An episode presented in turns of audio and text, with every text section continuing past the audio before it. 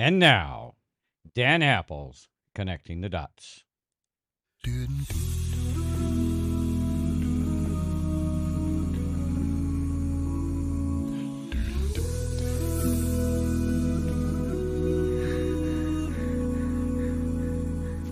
If tomorrow all the things were gone, I'd work for all my life. And I had to start again just my children and my wife. I thank my lucky stars to be living here today. Where the flag still stands for freedom, and they can't take that away.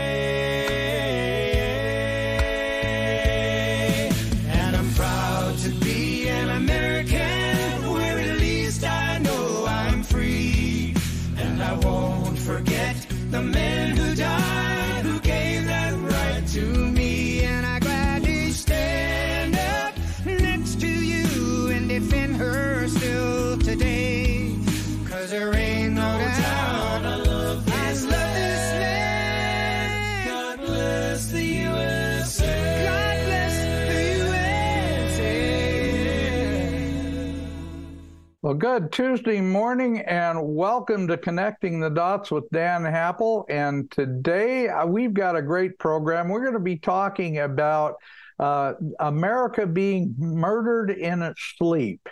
And we have two great guests today. Uh, Diane Gruber is an attorney, a retired attorney that uh, practiced law in the Portland, Oregon area. She saw the transfer of power, the changes in the Oregon, uh, Portland, Oregon area, and she actually filed a lawsuit against the Bar Association because they were censoring uh, people who were conservatives, and uh, they were uh, making it very difficult to practice law in the Portland area if you weren't a screaming liberal. Well, she's going to be talking about her experiences. Uh, she's now living in uh, just outside of the Seattle area, living in uh, Vancouver Bay. She's in on an island. Uh, out in that bay. And uh, she is going to be joined today by another good friend. Uh, George Kaler is one of the probably one of the funniest and one of the coolest people I know. I absolutely love George.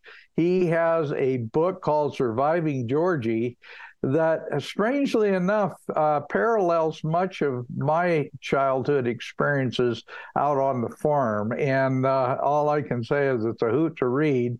Uh, I recommend people go to the, the uh, Amazon site and look up Surviving Georgie. Uh, great little story, really funny. Anyway, we're going to be talking today about how the American public have been sound asleep, and meanwhile, the whole country, our whole system of government has been very gradually and very deliberately destroyed before our very eyes, and how we as citizens uh, can get our country back. And uh, we're going to do it because I know I saw the tipping point about a year and a half ago, maybe two years ago, over the COVID scam. And people started to wake up. And I am seeing uh, a complete change in attitude in this country just within the last year and a half or so. And it's growing by the day. And I think we actually have a very good opportunity now to get our country back. Uh, at least that's what we're going to be talking about. Uh, Diane, first of all, welcome to the program. We had a great discussion yesterday.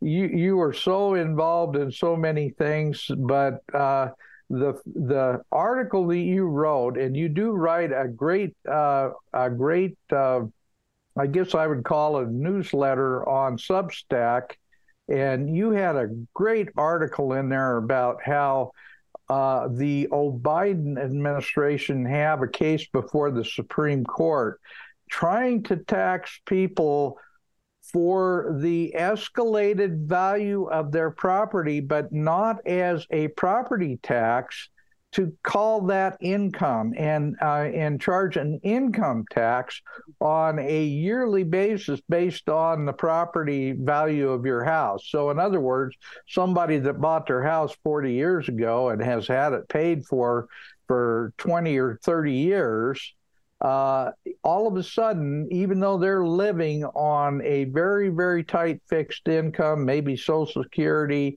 uh, a few investments, but don't have the money to pay for a house that has gone up in value maybe uh, 800, 1,000%, maybe 2,000% since they bought it and now the government wants to tax them for it. This is the kind of crap that socialism brings into our country. And today we're going to be talking about just how mad and insane these programs are. Diane, welcome to the program. Welcome. Can you hear me? I've got yeah. my new Yeti mic now. Oh, okay. Yeah, you sound great. oh, thank you. Okay. Well, I can't wrap my head around this this will be a major, major upheaval in lifestyles, which, of course, that's what the left wants, and a huge increase in poverty and homelessness. Hmm. This this isn't just a um, oh, it's not a tax issue. It's not even a real estate issue. It is a lifestyle issue. It will put senior citizens, especially who are especially vulnerable, it will make them homeless because they'll have to sell their house just to pay the tax. Hmm. If they if if this goes through. And it is and it isn't just we've been my article focused on home ownership because that's uh, that's the major asset pe- Americans have, and people that may own a house may not own even stocks, perhaps, mm-hmm. or other investments. That may be their only investment, if you want to call it that and so I, I focused on that, but it but also um, it'll be all assets, mm-hmm. everything you own. It may be something you you know when the IRS gets through with us and figuring out how they're going to implement this, they may wind up claiming you own an asset that has appreciated and they want some bucks for it. It could be a coin collection, for example.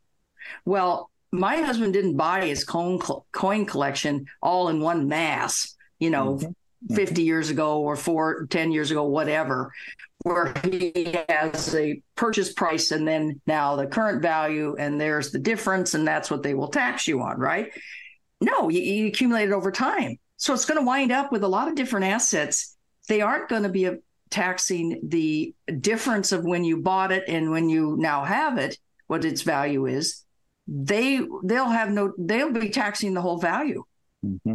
Mm-hmm. I mean, it's it's that simple. And and I and I really, since you and I talked, I really started thinking about things. Are they going to do that? Apply this to um, IR, uh, excuse me, IRS. Uh, IRAs mm-hmm. and um, uh, 401ks? Are they and how and, and how are they going to assess the value of your house? The current market value of your house. Is the IRS going to hire, you know, maybe, I don't know, 200, 300,000 more agents with guns, and they're going to be doing the assessment? They're going to send you the figure and then, you know, fork over this uh, um, amount of money? Or will they force you to have an appraisal done on your house? I mean, I'm just talking about the logistics here. Mm-hmm. Appraiser appraisal done on your house, and then you have to prove what you purchased it for, and then they're going to tax the difference and they're going to my guess is they're going to want the money all in one year. So that's that's just going to throw all kinds of people uh, modest income people that's it they're done they're homeless. Mm-hmm. they, they, they, and of course that's what the socialists and the marxists want. They want us uh, living on charity government charity. They want us living in section 8 housing. You know if they implement this they will not be able to build enough section 8 housing fast enough to house all the homeless people yeah. Just, just as a practical matter, you know, this just rearranges everything, literally everything. Well, Diane, what it will do is is eliminate the middle class, which is what all yes. socialists want to do. Yes. They want to eliminate that middle class. It's been the mm-hmm. strength of America for several hundred years. The fact that we could build a strong and viable middle class. And that's one of the things I want to get rid of. But uh, isn't it interesting that one of the first things that uh, O'Biden did when he became uh, the duly selected resident of the White House, uh, he uh, hired 86,000 new IRS agents, many of them being armed. Uh, and that was one of the first things he did. This is all part of a program, all part of a plan to destroy the middle class in America. And your comment is absolutely right. When my wife and I uh, built our place up here in Montana, we did it with the idea that we were going to have to, at some point when we were retired, lived on live on a fixed income, mm-hmm. and that we would have everything paid for before right. that yeah. happened. And there's your living expenses of... would be significantly reduced if you don't right. have a mortgage or rent. Right. Exactly. Exactly. And if you build a house that's say low maintenance and has uh, certain building materials that are low maintenance. You don't have a lot of those costs. There are a lot of elderly people in this country that planned that back 50, 60 years ago. And uh, if, if it weren't for that, they couldn't afford to live. Right. My parents passed away in the house I grew up in, and they built it themselves over time. Mm-hmm. They started with the basement, they built the basement, and that's where we lived until I was about 11 years old. And then they built the upstairs, the second story. And uh, yeah, I mean, that's just one example. And they lived very comfortably. They had a very nice house. But you know, I'm living in a neighborhood now, or uh, on the I I have to correct you there, Dan. I don't live in Vancouver. I live at the mouth of the Columbia River on the Long Beach Peninsula. Oh, oh, okay. yeah, it's right at the uh, and I want to talk about the Columbia River in a little bit on a different mm-hmm. on a similar topic, but um, I'm learning. Uh, been, we've been here three years this month. Uh, this month, and I'm learning that there's a lot of poverty here, and people live in in uh, derelict mo- motor home, mobile homes, uh, fifth wheels, mm-hmm. travel trailers without electricity or water or heat. Uh, some people are living in tents, and um, well, we're just going to get, uh, and and a lot of people living paycheck to paycheck or social security check to social security check, and they are housed. These people are housed, but just barely. Mm-hmm. And so this will just this will just push more of them out into the tent. They'll be living mm-hmm. in, you know, we'll have we'll have whole huge blocks of tents all over this peninsula once once this kicks into high gear with the with the IRS. Now I I am a little bit uh, hopeful here because Bill O'Reilly said yesterday that there's no way the Supreme Court's going to do this to us. That they are going, oh. yeah, okay. I mean, for what it's worth, uh, in Moore versus the United States, um, you know, bless his heart, I, you know, Bill I hope he's right. Correct. Yeah, yeah. Yeah, so. I hope he's right. But the fact is, as good communists always do, mm-hmm. they never ever relent. If they lose this one, they'll come up with another one and another oh, yeah. one and oh, another yeah. one, and they keep going until they get their way. It's just that mm-hmm. simple. Yes, yes. Yeah. Well, George. yeah. Oh, I'm sorry. No, no, uh, I'm just going to say I don't appreciate the fact that they label this a quote wealth tax unquote, mm. because that gives the average person the impression that only the wealthy will suffer under this. I wish we could come up with a better term, like I don't know, uh, steal uh, your home tax. How about a poverty tax? That's the best. A poverty one. tax, yeah, yeah. right. Whatever. Make you pop, make you poverty stricken tax. I mean, mm-hmm. something homelessness yeah. tax. You know, whatever. Okay, I'm sorry. Go ahead. No, that's no problem. I just wanted to, I wanted to say hello to oh. George. I, uh, George, you're you're a great friend. You've become such a good friend over the last uh, number of years, and uh, I, I just love to have you on the program because you're such a wise man. Uh, good. morning. I'm, good morning. I'm. Can you hear me? I'm on a brand new computer, yes. and I don't know yes. if it's programmed for this yet. Great. You look great. You, you, sound great. Great. Yep. You know, one of the problems right now. By the way, I'm I'm in my office here uh, in Lynchburg, Virginia. And what you said about my book, Surviving Georgie, it's actually not on Amazon now. After your and my dear friend Pat Matrisciana died, I took it off Amazon. And uh, but people can still go to survivinggeorgie.com. Can you hear me now? I wanted to mention yeah. the Chinese.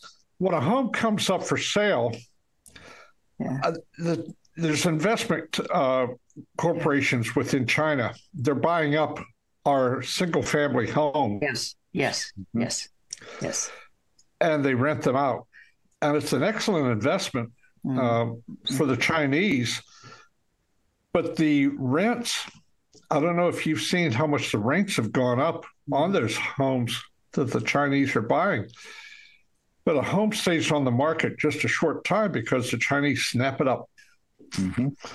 So if people are losing their homes mm-hmm. to taxes, that's one thing. But in a lot of cases, we're just losing all of our single family homes to the Chinese. Yes.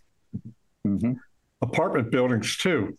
Yes. Uh, yes. People don't realize just how yeah how anxious to buy our real yes. estate the Chinese are. They don't have that many places where they can invest, and America is a good place to invest, especially well, on our real estate. And you're right, uh, George. And their real estate market is completely collapsed, and oh. so that okay. that huge uh, asset in China is pretty much worthless. So they're trying to buy assets where there is value in the United States. Being a free market economy allows them to do that. Mm-hmm. Yep. Mm-hmm. Yeah. My, my my daughter and her husband taught at Wellington University. It's a rich English school in Hangzhou, China, for two years. And they recently left, moved to Malaysia. I'm just so happy that they're out of China. Yeah. Yeah. And during the COVID, they were there for the COVID um, pandemic. And it just, the things that the Chinese government did to their people was simply beyond belief. And a lot of the people, their apartment doors were simply welded shut. They were starved so people to death. couldn't get out. They were starved to Nobody death. could yes. get in either. No, no people starved to death, literally. Yes. yes. Starved to death in their own apartments. Mm-hmm. Mm-hmm. And COVID, now that I'm thinking about it, my third client uh, lost his wife after the vaccination. I have three clients now who have lost their wives to the vaccination. Yeah. And another client who, after his business was shut down, he shot himself. Yeah. The problem is, men are oftentimes uh, when men uh, when they meet each other, they say, "Well, what do you do?" "No, oh, okay." And what do you do? Men are identified more by their jobs than by anything else. Mm-hmm. And so when a man meets another man, well, what do you do? Well, I'm not doing anything. I lost my business. It's all been shut down. I mean, that's truly a tragedy. Mm-hmm. It'd be like a woman saying, Well, my family died. Oh. It's hard to get past that. Yes. We've had seven seven suicides right here in Central Virginia from men who lost their businesses during the COVID shutdown. Very mm-hmm. frustrating. Well, George, you said something really important, and that is that uh, all this stuff that's been happening in China, but the fact is, is it's happening more and more in the United States.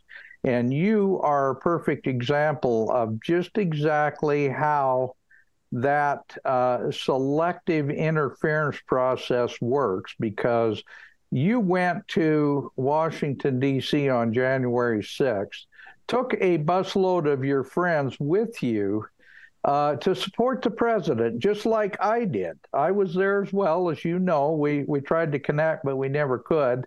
Uh, but I was there as well. I did not go to the Capitol. But I went there to uh, protest the fact that there were obvious irregularities in the election and to support President Trump. That's exactly why we were there. We wanted an investigation and we wanted Congress to do it because it was their duty as our elected representatives to hear the American people and address the grievances that we had, the concerns that we had about the election process. They failed to do that. That was what happened on January 6th. Mm-hmm. Uh, because of the false narrative of what happened at the Capitol, they shut down the entire uh, investigation into the election fraud, and it went absolutely nowhere from there. That's exactly why it was handled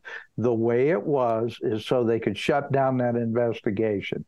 George, you were there. Uh, can do you dare tell our listeners why uh, I brought this up and how it had a, a personal impact on you? I can't talk too much about it because there's litigation going on right now. But I will say this uh, I was there, and when you saw that the uh, Capitol Police were shooting the protesters before the protesters got all uh, angry and everything, did you see them shooting them with plastic bullets? Yeah. They were. And I thought that is going to just make them mad. Then they were throwing uh, um, concussion yeah, gas uh, and gr- concussion grenades. And, yeah. Yep. And I thought, why are they doing that? And a girlfriend of mine that was there with me, well, she's 77 and uh, a lot younger than I am. I'm 80, but she she disappeared for a while. And she came back about, oh, 45 minutes later. And I said, Renee, where have you been? And she said, I've been over at the Capitol steps. I said, why didn't you go in? She said, it's a trap. Don't go in. Yeah. Yeah. I said, what makes you think it's a trap? She said, I can spot people who are just out of place. It's a little bit like when you're in a foreign country. They can tell you're a tourist, an American tourist. I mean, we oh, just yeah. doesn't matter how we dress. Yeah, right. Oh yes. Oh yes. and so she said I spotted Antifa was there, uh, FBI plants were there, and uh, I said, "Did you get any pictures?" She said, "Yeah, lots of pictures." Well, those pictures have disappeared off her phone, not from her, but her phone was scrubbed yeah. uh, without her giving up possession of her phone. So the pictures of the FBI plants and, MT- and Antifa are gone. And uh, as were her uh, her Google account, uh, she was scrubbed from Facebook and so on. It's like uh, she disappeared. Mm-hmm. It's almost like in Stalinist uh, Russia, when you saw a, a group of men, all of a sudden you see one fewer, and then another one gone, and they are in the same airbrushing them out. Well, she, yeah. she's been airbrushed out. Yeah. Mm-hmm. Uh, as far as the things that she saw at the Capitol steps, but it was good advice. She said, "Don't go in there; it's a trap," mm-hmm. and it was a trap. So I got home, and the next day, my broker dealer called me and said, "We want your resignation." I said, What for? What have I done? They said, terrorizing congressmen at the Capitol yesterday. You're hurting our company brand. Um, you're pretty well known, and it's getting out there that you're an insurrectionist. So we want your resignation. I said, I have been with you for 35 years without one client complaint. I've been in news, featured in Newsweek as an exemplar of what a financial planner should be. doesn't. And you're telling me that I'm hurting the company brand. He said, if you don't resign, we'll have to fire you. And you know what that'll mean with the NASD. Well, what it means is if you resign, you can find another broker dealer. If you don't resign, you're radioactive for about another five years. Well, at the time I was 78. That would mean I'd be 83 before I could get back into the game. All my clients would be gone. Um, who knows what would have happened by, you know, within five years. my industry changes every day. Mm-hmm. And so I resigned. And uh, word got out that I was uh, available. And, and uh, so I got a lot of calls from other broker dealers. And they weren't interested in me, they were interested in what I call my book you know, my investors that I could bring them with me. Well, uh, a lot of them came with me, but some of them didn't because it was out there. They'd been informed of what I'd done, that I was an insurrectionist, and A few of them. Oh, actually George. George, what do you mean? How were they informed? How did your employer find out the next day that you had physically been in DC? How did that get out? I was. They got a call uh, from members of a of a Facebook hate group, Oh, okay. and uh, and and the people who did this admitted they did that, but they asked for what's called a demur. And maybe you know about that, Diane. It's like, yeah, we did it, but Kaler deserved it. And also, Kaler's a well known person. Well, I'm not well known like Dan Happel, but uh, they said I'm a public person. And uh, so the judge so far has dismissed the demure argument. And uh, he upheld the claims of uh, defamation and lying on three different counts. So it's going to go to jury trial, uh, probably around. Are you are, are uh, you June suing the Uh, Are you suing the people? I know you're suing your your brokerage, but are you suing the people that, shall I say, ratted you out to the brokerage? I'm suing the head of the hate group. Oh, okay, okay. Can you so name that? I can't can you mention name the- anything more about that because You can't I said, name the hate it's group in for us? litigation, but Okay, okay. Well, knowing hate groups like I do, I There's know lots of them. I'm well, they've al- disappeared no, off Facebook. I now. almost guarantee I know which uh, which one you're talking about. So, And there's so many of them. well, I've been attacked by a particular group uh, myself, so I know exactly how they work, and that sounds perfectly like they work. And incidentally, they work very closely with the FBI and uh, law enforcement to identify bad people. Yeah, yeah. Yeah. And uh, strangely enough, this group came from very strong communist roots. That uh, the head of that actually uh, was a, a confirmed Marxist. So it's funny how our government and how law enforcement, uh, one of their main sources of inside information is a communist group. But that we'll go, we'll let that go. Uh, anyway. Uh, George, talk about a little bit, if you would, the fact that uh, uh, you were identified, even though you didn't even go into the Capitol building. You didn't even go on the steps, did you? No, I was on the other side of the reflecting lake. It shows that my my internet is still unstable, and it says I'm stable, unstable too. So uh, I'm afraid I'll say something mean I didn't tell anybody. But no, I I didn't go I didn't go into the Capitol. I was on the other side of the Capitol steps. You know, when I got there, well, Dan, you know a lot about this because you were there, but I went and listened to uh, President Trump, and I was in the back of the crowd. And uh, then he said, Go and peacefully and loudly, whatever it was, make your voices heard. He didn't say, Go be an insurrectionist or go hurt somebody. If we'd be an insur- you saw the name, the uh, number of the crowd there was huge. If we would have been insurrectionists, we would have been armed. We could have taken all of Washington, uh, an army that big, hundreds of thousands of people. Millions. nobody was armed. I mean, nobody was armed. And, uh, Okay.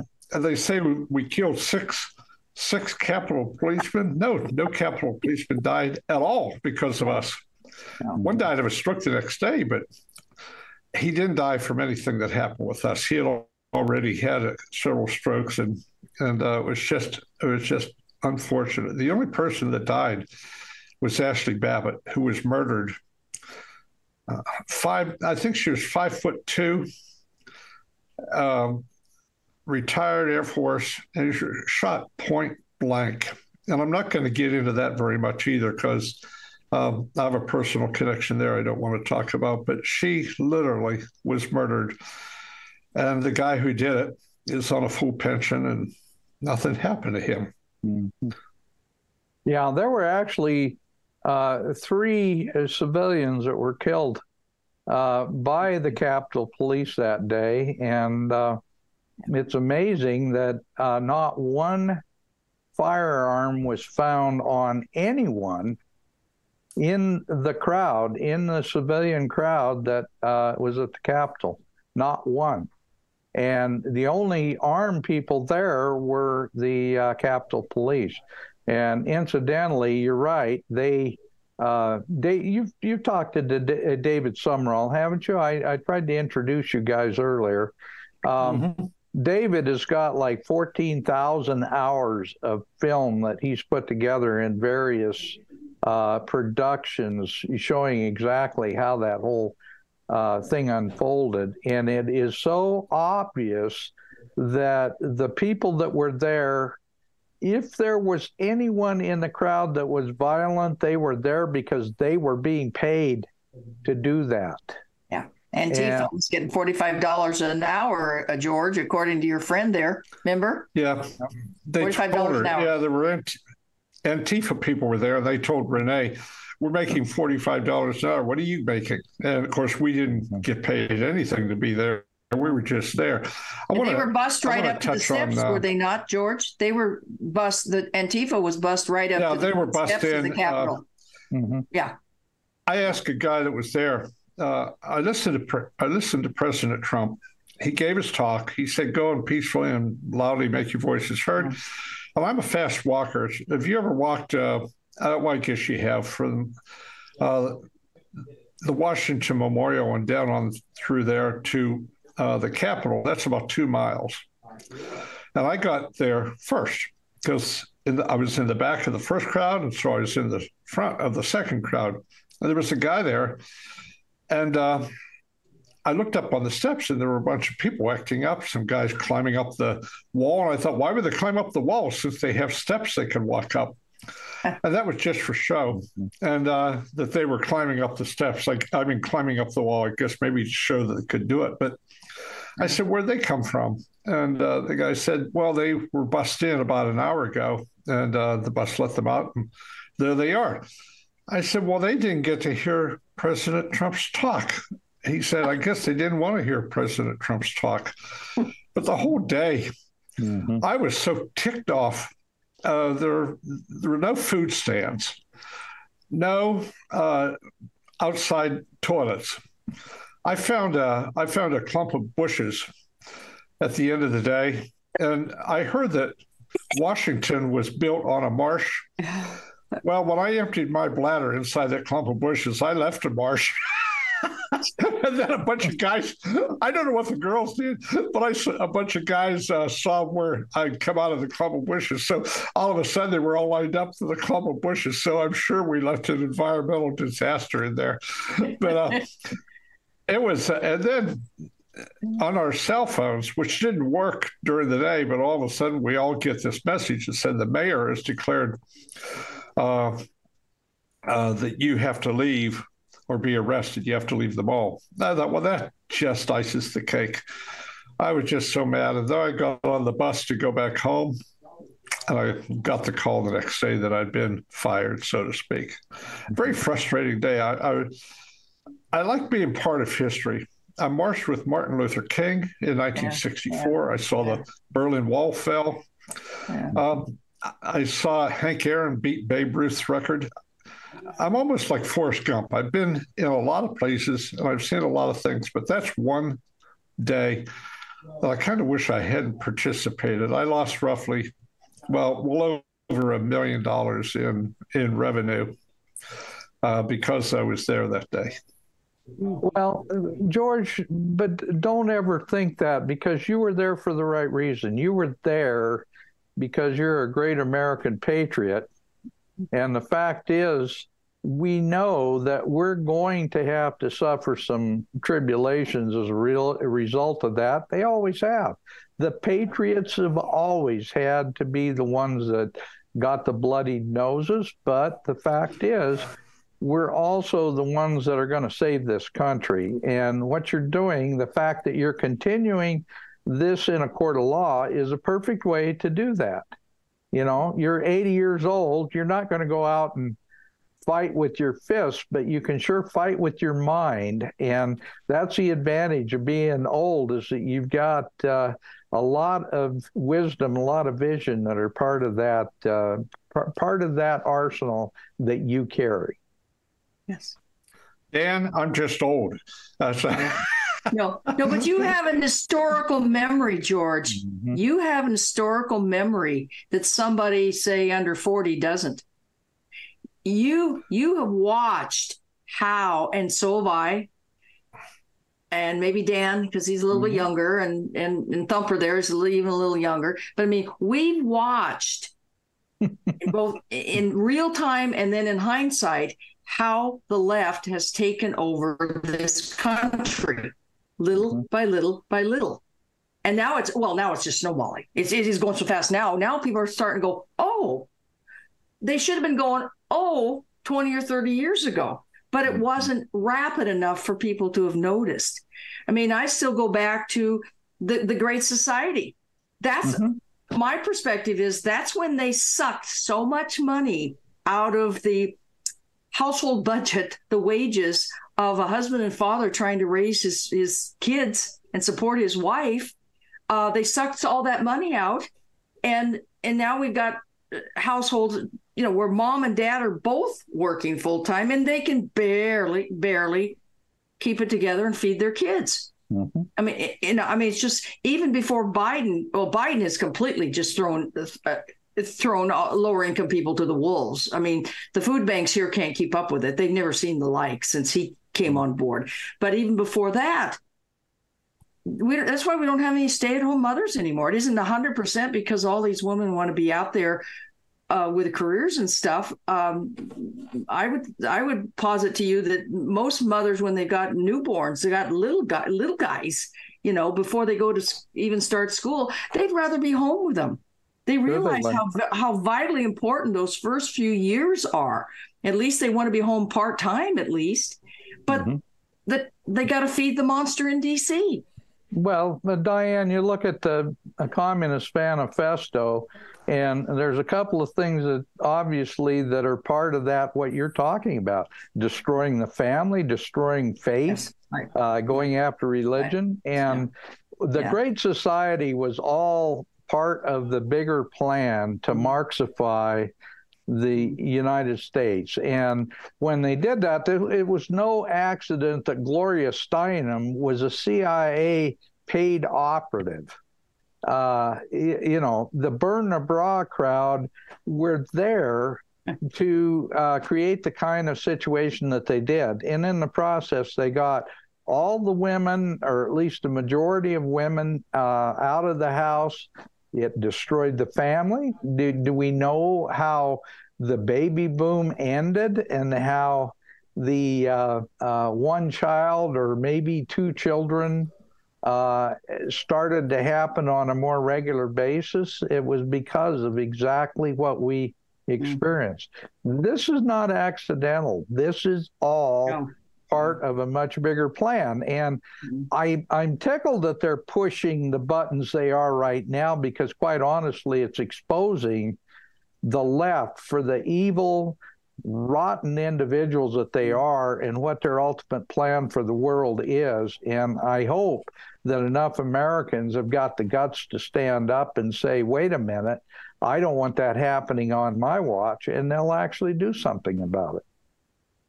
Well, and I I Yep, um, suggest that Go ahead. Go- Oh no, go ahead, George. Go ahead. No, no. I'm just looking where I have a slot here in my new computer for the Ethernet. If it's co- is it Ethernet or Ethernet, maybe I can get a better better uh, connection. Okay. I'll- Well, I'll talk while you do that. Yeah. Um, okay. I suggest to you that the that the haters that we're seeing, that whether the hate, how do I say this? All the hate that we've seen expressed out in public in riots and so forth over the last, I'm going to say decade. It's probably been further back than that. I suggest to you that that is in part because these people were not raised, they were not socialized when they were young uh, up until roughly the age of eight, it is absolutely vital. That's when you find get your sense of right and wrong. That's when you're socialized. That's when you you know you learn that you aren't the most important thing in the world. There are other people too. You they have needs as well as you, and uh, the people I'm going to use the Hamas lovers there as as one example. The Hamas lovers that we are seeing in the in the universities and in the streets and so forth, they are part of these. This they were raised to hate. They weren't socialized, and when you have hate in your heart, you have to find a target. You get frustrated. You have to find a target to to project that hate onto. Okay, well today it's the you know it's the Jews. All right well, in 2020, it was white people and the white privilege when all when they were all, all those people were rioting in the streets for uh, Antifa and BLM were rioting in the streets. And I I hasten to add here that don't assume that all those rioters were black people because right. they weren't. There were virtually very few black uh, people rioting in Portland, and the riot went on from May until October. Mm-hmm. Portland has a very, very small black population. Maybe that was part of it. There were white people mm-hmm. coming from out of state to join the rioting. Because when the rioting stopped in their other cities, Portland had the longest riot, stopped in their other cities, they didn't have enough their hate out of them yet. So they came to Portland and so mm-hmm. forth. And it's, it's, I see one of, uh, I see the same. I see, I, I see no difference between the hatred expressed by BLM and Antifa toward, you know, the conservatives and Christians and whatever else, lump out every, everybody, you know, we're all being demonized right now. I see no difference between that and what they're doing uh, to the Jews right now. And, and, indeed, many of them are probably the same people uh, expressing their hatred. So, well, I mean, no rationale to it. No, there isn't. And, and Diane, this has always been a problem. Uh, the people who accuse us of yeah, right. being bad are the ones that are bad. That's that's the way communism works. Yeah. You project all yeah. your evils on everybody else. And that's how you uh, create the demons that uh, you've got all these people trying to fight. We don't want that. We, and I, I say that, I mean, I'm serious about that. George, I know you feel the same way. Diane, you feel the same way. We don't want to hurt people. We don't want to uh, destroy people. Right. We want people to wake up and use their mind and their ears and their eyes to see the truth. That's all we want. Yeah, I mean, and then just uh, check things out. Mm-hmm. You don't have to agree with every little diddly thing I might uh, state as fact. Don't don't don't even pay attention to me. Check it out yourself. Mm-hmm. take a little tidbit of what I've said and check it out. Right. I, and that's all that needs to be done. And maybe you'll start realizing that the fantasy world you live in isn't working. I mean, I shouldn't say it that way. You live in a fantasy world mm-hmm. of your own making, or uh, uh, well, maybe not entirely of your own making. You live in a fantasy world while while the Biden regime and the left and whatever you whatever you want to call them, the deep state, are destroying the world you know now. Won't be here in five or ten years, and they won't just wipe out the America, my lifestyle or George's or Dan's lifestyle and and how and so forth. They'll wipe out the lifestyles of people that agree with them, people right. on the left that voted for them. They will be at the bottom of the rung just as quick as wealthy George there I mean, it, you, you, understand my point? They're not going to say, "Okay, well, you were on our side for all these thirty years, so and so, so so we won't take your house with the wealth tax, or we won't, uh, you know, whatever. We won't throw you into uh, into the political prison that they're building here in Washington State. I might add. Uh, no, no, it doesn't work that way. They'll be doing it to all of us. Mm-hmm. And these, that's why I don't understand why these people can't at least see that. You know, well, these people I... demonize us and say we all should be punished. Well, but we won't be the only ones. Maybe, maybe right. the first ones that are punished right now, like like George has been punished. But no, down the road, everybody will be in the same boat. We'll be elbow to elbow with each other in 15 minute cities. Mm-hmm. So you're absolutely right. And that ties right in, doesn't it? Taking our houses away from us sure. ties right into their their plan for 15 minute cities. Absolutely. It's all stack and pack housing. It's all about yep. control. Owned by the federal control. government. Mm-hmm. or by their corporate uh, um, minions. Yep. Yeah. George, uh, Diane, did yeah. how did your uh, how did your uh, search for uh, Ethernet go? it didn't. I just discovered that on this laptop, there's no slot to plug in the Ethernet. I see. It's uh, Wi-Fi only, and if it's uh, Yeah. I don't, uh, that's it. I'm out of business. but what Okay. can you hear me now? Diane reminded me of something. The French Revolution. You remember Robespierre? And uh, I'm not sure I'm pronouncing it right. Uh, he was. Yeah, the we always refer to him as Robespierre, but to the yeah. guillotine. he went to the guillotine. Mhm. And he, He went to the guillotine too, but it didn't. There you go. It didn't make anybody else feel better that he went to the guillotine. I mean, their heads were chopped off, and so the Yeah. people that are that are are always insulated, but the people who are cheering them on, yeah. they're going to suffer the same consequences. We can't wake them up. They don't believe it that it's heading this way for them. You know, when my dad uh, on his on my dad's 100th birthday, I said, "Daddy, does life seem long? After all, you've lived a hundred years." He said, "Georgie, no, I can't believe how fast it's gone by." And yet, I've probably seen more change during my lifetime Yeah. than perhaps any man in history. Yeah. From Yeah. plowing behind mules, Uh-huh. No electricity. yeah, and to seeing little machines running around on Mars. Mhm. He said, but some of the changes are so regrettable. He said, my life, as hard as it was, was a lot easier than I'm, what I'm seeing in the world today. The people that have to live in this world. What day? What year did he pass away? What year? Yeah, he died. He died in uh, let's see, six six years ago. Hmm. Okay, twenty uh, So. Okay. Okay. Yeah. yeah, and so you know, it's a real blessing to me having a close relationship with my dad, even into my seventies.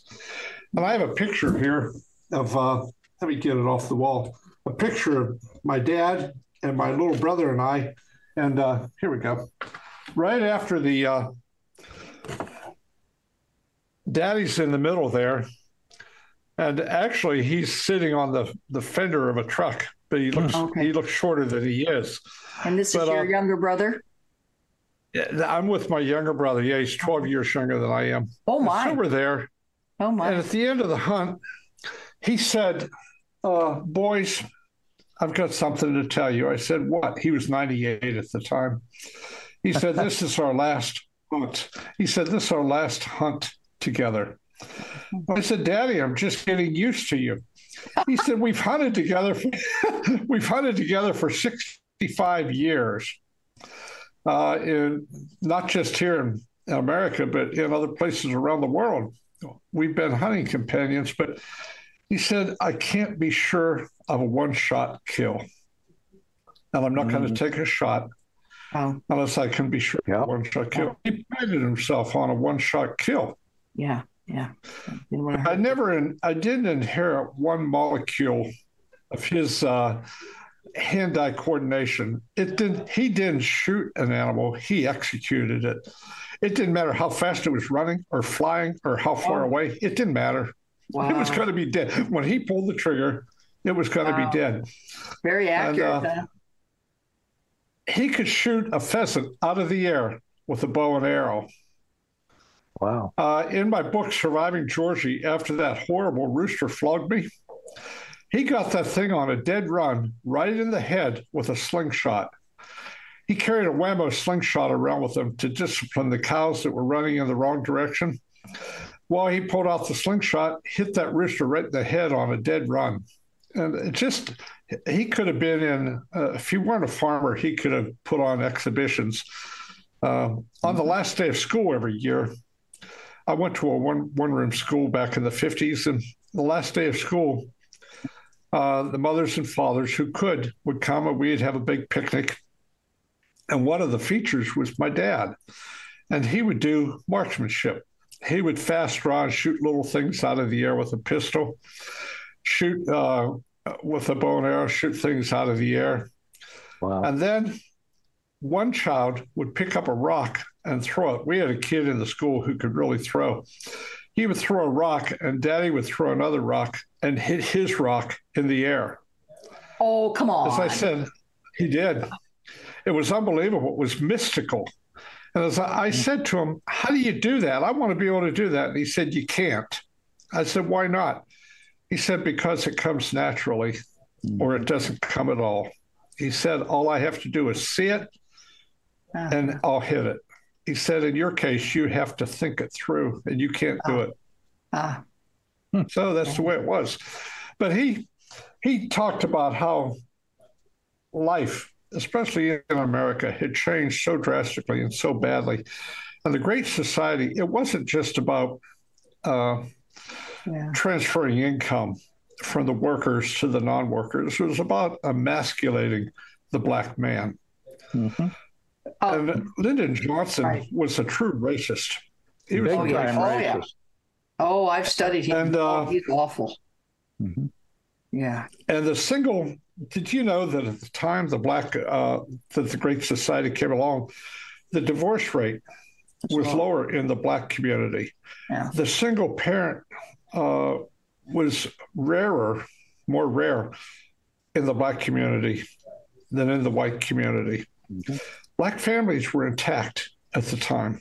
After the Great Society, there was no need for the black man hmm to be in the house. hmm Yeah. And oftentimes, when I'm uh, talking to a black man, I'll say, "Where do you live?" He'll say, "I stays in such and such a place." He doesn't live there; he stays there. And uh, the thought of What? being a father and living in the home, it isn't there. He stays here, he stays there, but he's pretty much homeless. He just has a place to go that he can sleep. In fact, he calls it uh, his crib. And uh, at least that's here in Lynchburg. Uh, my crib is in, that's where I sleep. Girlfriend to girlfriend's apartment too. You know, various girlfriends are It- on, it usually on is. welfare, and he goes from apartment to apartment. Perhaps. Well, this is going to sound this is going to sound unbelievable and horrible, but it's just the way it is. I was talking to a welfare worker in our church, and uh, I asked how these women get money, and she said, "Well, they have welfare; they get their apartment paid for." And I said, "Well, what about the men that aren't married to them?" He said, "Well, they get their what's called their little bounties." they go around and collecting. It depends on how many children that they sired, because she's getting money based on how many children that she's raising. He gets money on how many he sired. I thought, you know, until we get rid of this situation, I don't see any. I don't see any hope for these black boys that are growing up without a role model. Mhm. Um, my Well, yard and- man, and, Anthony, George, I'm going to stop you at that point. Uh, do you also know that the, with the abortion movement, that uh, m- the majority of uh, abortions uh, are uh, minority abortions? Oh, hey, heavens, yeah. Blacks. Yeah. What, 60%, Well, 70%, yeah. something like that? Yeah. Mhm. yeah. Margaret Sanger said, you know, she was a racist and, and abortion was about, about ridding the world of inferior races, which she said was the black race. And it- it's sad. I remember one time our, our yard man, Anthony, who is a father and is raising his children, uh, I, I went over to his house and I said, Anthony, do you have my ladder? He said, Yeah, and a bunch of your other stuff too. I said, Well, I need my ladder. And while I was there, uh, little boys were, he had all kinds of tools that were mine. And I guess he used them for his work, but I didn't mind, you know, a lovable guy. And little boys were dropping by and they were giving Anthony a hug. And I thought, you know, those little boys, the the rap uh, artist. He's not the role model, the basketball star. He's not the role model. Yeah. There was one father in that neighborhood raising his own kids. He was the role model Yeah. for all, a whole lot of little black boys there. Yeah. And then I was Yeah. while I'm on a I'm on a, a roll here. I give free ukulele lessons in the black community at a place called All Nations Church. And kids from all over, they don't need to go to that church. I buy them ukuleles. And uh, they're not expensive ukuleles. I get them wholesale in case the kids get into a sword fight using ukuleles. But I was, uh, I don't want to destroy a $500 ukulele. Uh, but I was teaching this little girl how to make her chords, and she was maybe seven years old, little black girl, beautiful girl. And as I was showing her, she looked into my face and she said, Are you a daddy? I said, Well, my babies are grown and they have babies. And she said, Oh, maybe you could be my daddy. Oh. There were no You there were no daddies in the group. Yeah. No daddies. And you know what? And, so that's- just one Yeah, oh, jeez, and that's why there's so white- much. Uh, that's why there's so much um, crime, violent crime by by young young black men and and young black women. I mean, that's escalated, you know, tenfold in the last few decades. There's no dads in the home. Yeah. Exactly. Well, an old white man, you know, he's not much of a role model for black kids. They need black role models, Yeah. Yeah. not a guy who they know is successful, you know, and, and uh, that I'm able to buy them ukuleles and all that. They need somebody there. And Lynchburg is now developing a, a thing called city elders. I don't know if you've heard of it. Have you, Dan? Have you heard Yeah. of city Mhm. elders? Yep, I have. it's uh, it's really beginning to take hold here in Lynchburg, and I believe that it's making a, a, a big difference in the black community. And uh, but it, you know, Lyndon Johnson said we'll put them on welfare and they'll vote for us for the next two hundred years. Yeah, yeah. I don't know if you've seen that quote, but he used a, I have. a yeah. racist word. And Oh, uh, yeah. but N word. Yeah. it's Yeah. just evil. yeah. yeah. Well, I've been on a roll long enough. I mean, I'm not even the guest star here. Diane Well, is. yes, Oh, yes, you are. Yes, you are. Well, Diane, let's get back to what we were talking about, though, with the uh, the uh, tax uh, thing. Everything that we see going on, and George, you can contribute at any time, but everything we see going on right now is designed to cripple the middle class, to destroy a cohesive society. That's what uh, certainly the Great Society was all about, to create a divisive culture Yes. that uh, tolerates racism and tolerates all this other crap because they use it as a crutch to get everybody fighting one another. Yes. And uh, th- it, it's gotten much worse under, uh, well, it got much worse under President Obama. And I refer to President O'Biden. Uh, actually, Donald Trump did more to uh, improve the job situation and the economy for blacks than, than any president in recent history uh, especially Obama. The the uh, the welfare rolls went up under the so-called liberal leadership, and you mentioned the homeless situation in uh, in your area. Uh, Bozeman, Montana, beautiful little town. Uh, little, you know, it's a fifty thousand person town. I grew up there. I went to school there. Um, I, I grew actually grew up in Belgrade, but just you know eight miles away. but the uh, the community of Bozeman now it's run by a very liberal mayor. It's a sanctuary city. It's all these different things, and um, lo and behold, we've got a huge homeless population now because all the Chinese companies and all the outer staters are coming in and buying real estate and driving the prices through the roof. Yeah. Uh, people who work with their tools, work for a living, cannot afford to buy a house there, so they're living in these campers and Oh. all these things scattered all over all the back streets of Bozeman. I mean, you you couldn't uh, you couldn't possibly make this situation any worse by any kind of a policy that uh, that promotes free enterprise. It couldn't possibly be, uh, you know, in other words, it would make it much better. But uh, they're doing this nationwide. San Francisco, Seattle, all these big cities that are under all these uh, very liberal um, administrations and liberal policies end up destroying the the middle class and the economic base for the community and creating these gigantic ghettos and that's exactly what's happening nationwide now Yes. Yes. Can I? Well, I have a question. I have a question. If your house, let's say your house is worth a million dollars, and then it goes up to a value of $2 million, and suddenly you're worth a million dollars more than you were, does that help you? Not unless you Not want to unless sell you the sell it. yeah Not unless you want to sell it or maybe mortgage it. You know, get an equity loan. No, really doesn't. doesn't. The problem is, if it goes from a million to two million, now you're paying taxes, just just real estate taxes on two million. Yes. And if you do sell it, you have to have somewhere to live.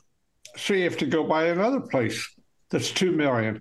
It doesn't help you at all. Now, when I ran a company in Germany, uh, I lived in Heidelberg, which was a beautiful little town uh, in uh, West Germany. They had what's called an asset tax, where everything that you owned best your, your real estate, your belongings, your investments, everything. Your clothing? And yeah, your clothing, everything was listed. It was like uh, on form, uh, the estate tax form 708, Oh, where it even Oh, lists please. the numbers of pairs of shoes that you have. Oh, please. Yeah, well, it, and you Oh, pay come on. taxes on literally uh, everything. Oh, I just love Well, the. Germans used to go down to, yeah. Well, the Germans used to go down to Paraguay. I I attended some of their um, flights with them because I was friends with the Germans, and they would invest their money down in uh, South America, and uh, Paraguay is an interesting. It was an interesting place. Uh, Alfredo Stroessner was the dictator, and he lent me his bodyguards. I had bodyguards when I went places, and he lent me his own airplane, and and uh, it was a lot of fun. But the Germans, they were down there looking for investments for what they call their Schwarzgeld, their black money, the money they wanted to hide Mhm, from the Finanzamt, the uh, IRS of Germany. mhm. And so Germany actually ended up getting less in taxes because they drove the wealthier Germans to hide their assets, put it elsewhere, somewhere, some other country. It's going to get that way in America if it's not there already. Well, It's not if they go to already there. CBDCs. Not when they outlaw cash. Well they'll know that- every every move you make. And, and and of course, California is the the uh, poster child of how you can destroy a a uh, wonderful economy, and they're doing it right now. But the fact is, uh, California's lost fifteen percent of their uh, wealthiest people have moved out of the state. Now, Wow. you take fifteen percent of Wow. the the producers, the people that uh, generate income, the investors, when you start doing that and you're bringing in unlimited illegal immigration across the southern border, Yeah. uh, I, I California is not going to be a very nice state for very much longer, and it's No. it's happening now. So Mhm. Yes. Well, and I I Yeah. would like to, uh, you know, when I was when I was thinking about them, you know, the, this wealth tax or whatever, where they're going to wind up basically you're going to be forced to sell your home to get the cash to pay the tax. I got to thinking it it it it's perfect for their 15 minute cities. They want to push us all into little little enclaves and where we're not allowed to drive or or uh, any further than 15 miles away and that sort of thing. Well, I got to thinking too, that's what they're doing with electricity here in Washington state. And I'm sure across the nation, uh, uh, when the energy costs go up, up, up, up, up, they're doing the same thing. People can't afford heat, they can't afford to cook. And the electricity, this carbon capture nonsense that they're pushing now, is several studies have said. Um, I was just reading about it. Several studies have said it will increase the uh, cost of electricity anywhere from 50% to 175% higher and so that is one more way they are destroying the middle class, pushing us down, down, down. And I'd like to explain to your your viewers, I'm sure you know this, Dan. I don't know if George does, but Washington State has so much electrical power, hydroelectrical power. We feed 60, there you go, Thumper. He's shaking his head. 60%, I believe it is, maybe it's a little higher than that, Thumper, you might know, of our electricity usage in the state of Washington comes from the rivers. Okay. Mm-hmm. The Columbia River, the mighty Columbia River that starts up in Canada, goes south through the middle of, uh, of Washington State, the Wenatchee Valley, where I grew up. It goes all the way to the Oregon border. Then it turns west and it empties into the Pacific just a few miles from where I now live. The mighty Columbia River. It is huge when I bring friends out here from the East Coast, they are just like aghast at how big it is. Just absolutely, what the hell, you know, kind of thing. Okay. And then we have the Snake River over in Idaho and in Eastern Washington. Yeah. Shake your head there, Thumper. Okay. They're closing down the dams. There's 4 mm-hmm. dams on the Snake River that they have targeted to close down. Okay, and I and eventually I believe they're going to get to the Columbia River dams. There's tons of. I, as a child, I watched so many dams being built on the Columbia River. My dad was in the uh, while he was with the PUD, the Douglas County PUD. Uh, public utility district. And so he was really into that. So us kids really knew all this stuff that was going on. Well, they're building another dam here and they're building a, you know, dam there and et cetera, et cetera. Okay. Well, now in the state of Washington, they are not increasing the electrical grid. They're making plans to um, decrease electrical output. So obviously that's going to make it more expensive. And at the same time, they're forcing us into electric cars. Mm-hmm. At the same time, like right now, if you want to build a, a, commercial building of any sort in Washington State, you have to have um, chargers. You have to build char- electric chargers with it. Okay, fine. Starting July 1st, that will be the same for houses.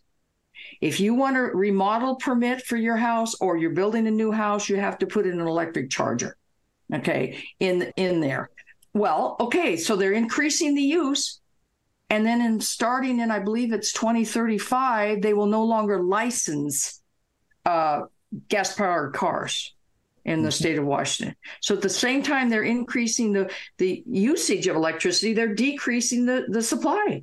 It's like it's like it's utter madness. D- Diane, so there you go. They're forcing us all into. We can't drive anywhere.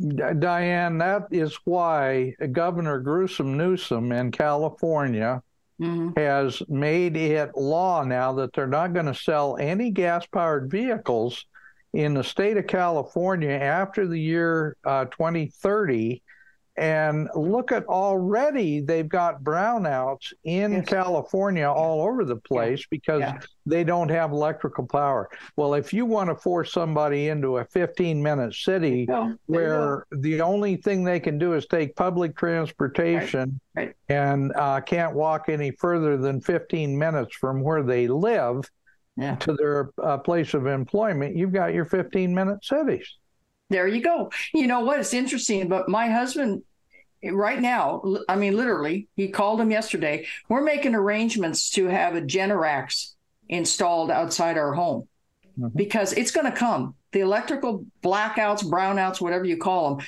in Washington State, despite the fact that we have abundance of hydroelectric, you know, power, they're going to come. They're, mm-hmm. they're going to come. They're starting to. We're starting to notice a little bit more uh, you know, in the last year or two also. So we're getting a Generac, Generacs. Generac, yeah.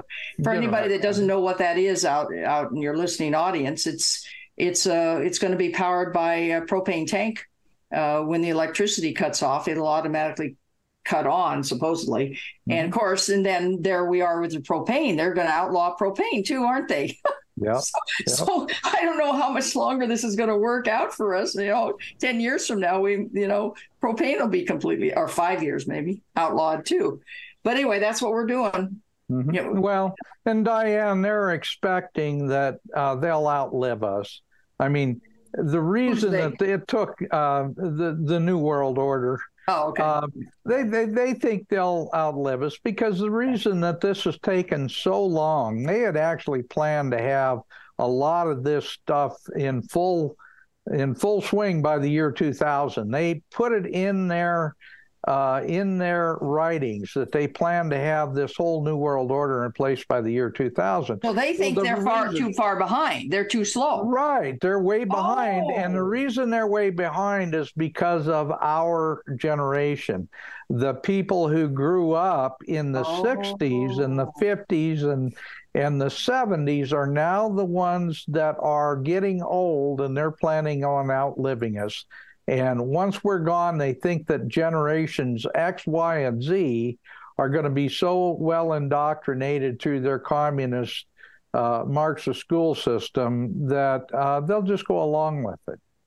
So they're Well, trying to that's why- outlive us. That's why we got to live a long time. That's Well, why and I George. think I'm, like ninety percent convinced that's why they they created COVID is to kill off uh, the baby boomers and the and and the World War II generation and so forth, because they you know s doctors have long known that uh, you know COVID attacks the lungs, and Mm-hmm. older people are more susceptible to to dying from you know fluid Pneumonia. lungs and so forth. So that's why they. I really think that's why they created COVID. I you know call me a conspiracy theorist, but that's my conclusion. No, I think you're uh, spot on, Diane. And and if you think about how, um, like in New York State, Cuomo uh, sent the COVID patients to the to the uh, senior care facilities, Yeah. and how many people ended up dying as a result of that. He had the highest percentage of elderly deaths, I believe. Yeah. That's why. Well, they were they were sending them back. They were making them prisoners in Oregon, Washington. They were making the elderly prisoners inside their assisted living facility, quite literally. Mhm. I mean, I'm talking about the healthy ones too. They were making them prisoners, and then they were sending the sick ones back in. They were doing the same, basically the same thing in Oregon and Washington. You know. Well, when you've got a collapsing Medicare, Medicaid, and Social Security system because of the foolish uh, way that the whole program was managed by the federal government, and you know that you're going to run out of money because you've you've used uh, your your resources unwisely, the best way to take care of that is get rid of the people that are going to draw those funds. And guess who that is? That's us. Yeah. Well, I mentioned this before. One of the things I, I do in my business here, although I make probably 95% of my money from what's called advisor fees, uh, the more money that's invested with my firm here, the more I earn. And uh, it's a, a small percentage, but a small percentage of a lot becomes enough to live on. Well, one of the things I do is arrange large life insurance policies for people who want uh, they want liquidity at the time they die. Uh, their assets are mainly in their company, in real estate. They don't have, cash to give to charity or to equalize inheritances and so on. And uh, now the actuaries of life insurance companies are in a real quandary about the COVID vaccinations. Yep. And I mentioned this before. Uh, the ones who have been vaccinated, and that is the uh, mainly in the uh, 30, age 30 to age 60 bracket, they're the main buyers of life insurance, ages 30 to 60. Uh, one company in that age bracket had a 144% increase in mortality rates. Now, how does that affect the company's profitability? Now, what are you going to do if you're the company? Are you going to charge people more money if they've been vaccinated. Well, you have to. And then well, they have but- to, but they can't because the government's going to come down on them for penalizing people who did the right thing. They got vaccinated. Yeah, it's killing them. And numbers with life insurance companies, they don't lie. The actuaries, they're there to make sure the company has a profit. And that's why the long term care insurance industry has been so, uh, it's been really rocked lately because the insurance companies had no idea that there would be so many people on long term care soaking up the benefits that they really didn't pay enough premium for. Ah, and uh, I have one client, his wife got Alzheimer's, and we were giving her, well, her through him, over a $100,000 per year. Mhm. And that was happening all over the country. And insurance Oh, sure. companies just, they got out of the business. They just couldn't afford to be in that business. So, oh, but this is a this is a political thing. What are we going to do with those people who have been vaccinated and who have a almost an exponentially higher death rate now on those younger people? they- well, okay, ones, okay. But actuarial work, real actuarial work that has nothing to do with politics, they Nothing. rate the what they the life expectancy is for somebody given whatever their medical condition is at the time they're being underwritten. I mean, you know, somebody that has the let's say they have they are in remission from having uh, some type of cancer some years ago, they're going to pay a higher premium than somebody like me who's never had cancer. Um, at the same and everything else being equal same age everything being the same I mean that's what actuarial work is period. That's how you rate your rate your your policies. So are you so you're telling me that there's no way that the actuaries are allowed to take in consideration whether or not a life insurance or disability insurance applicant has had a covid shot they're not allowed to ask because when I was going up for insurance, life insurance about 10 years ago, they asked all kinds of medical questions of me. Mm-hmm. I mean, just ones that really quite That's a real frankly. So that's well, Diane, it's a political it's a political football. so they're not allowed. instance, if they're not allowed, it's it's just crazy. And listen to this. You know that maybe you don't. I have to ask uh, about family history. Do Yeah. you uh, do you have a parent who had Yeah. uh, diabetes? Yeah. Do you have two parents that uh, no? If they had two parents who had diabetes, you will have diabetes, and so that affects your your rates. Oh yeah. Yeah. And so the COVID shots, the same thing. It's going to affect your your mortality, but Yeah. I don't know if it's going to affect your rates, which is going to affect the Oh. profitability or even the viability Mm. of life insurance companies. Actuaries don't care about anything except how soon are you going to have an event. Yeah. And then they look forward to okay, what are the what are the causes here Yeah. for that event, and they charge accordingly. Yeah. Well, And and, George, uh, Wow. George, um, it's a hard, yeah. I'm sorry. Their options are to go out of business, and there Yeah. are quite a few of these uh, uh, smaller life insurance companies that have done that, that have chose Oh, that have they? option, haven't they? Yeah. There are. Uh, I, I use mainly AAA companies because they're the ones that can underwrite. And if the policy is too big, I ran into a, a, a guy in California, by the way, a, a produce grower. He wanted a uh, $250 million policy because he had no cash. Everything was invested into his company. I can't say the company or anything, but you would know it. And uh, $250 million. Well, I looked at it as a really good sale. But the actuaries, when I called them, I said, I have a 71 year old non smoker, healthy guy, wants a $250 million whole life policy.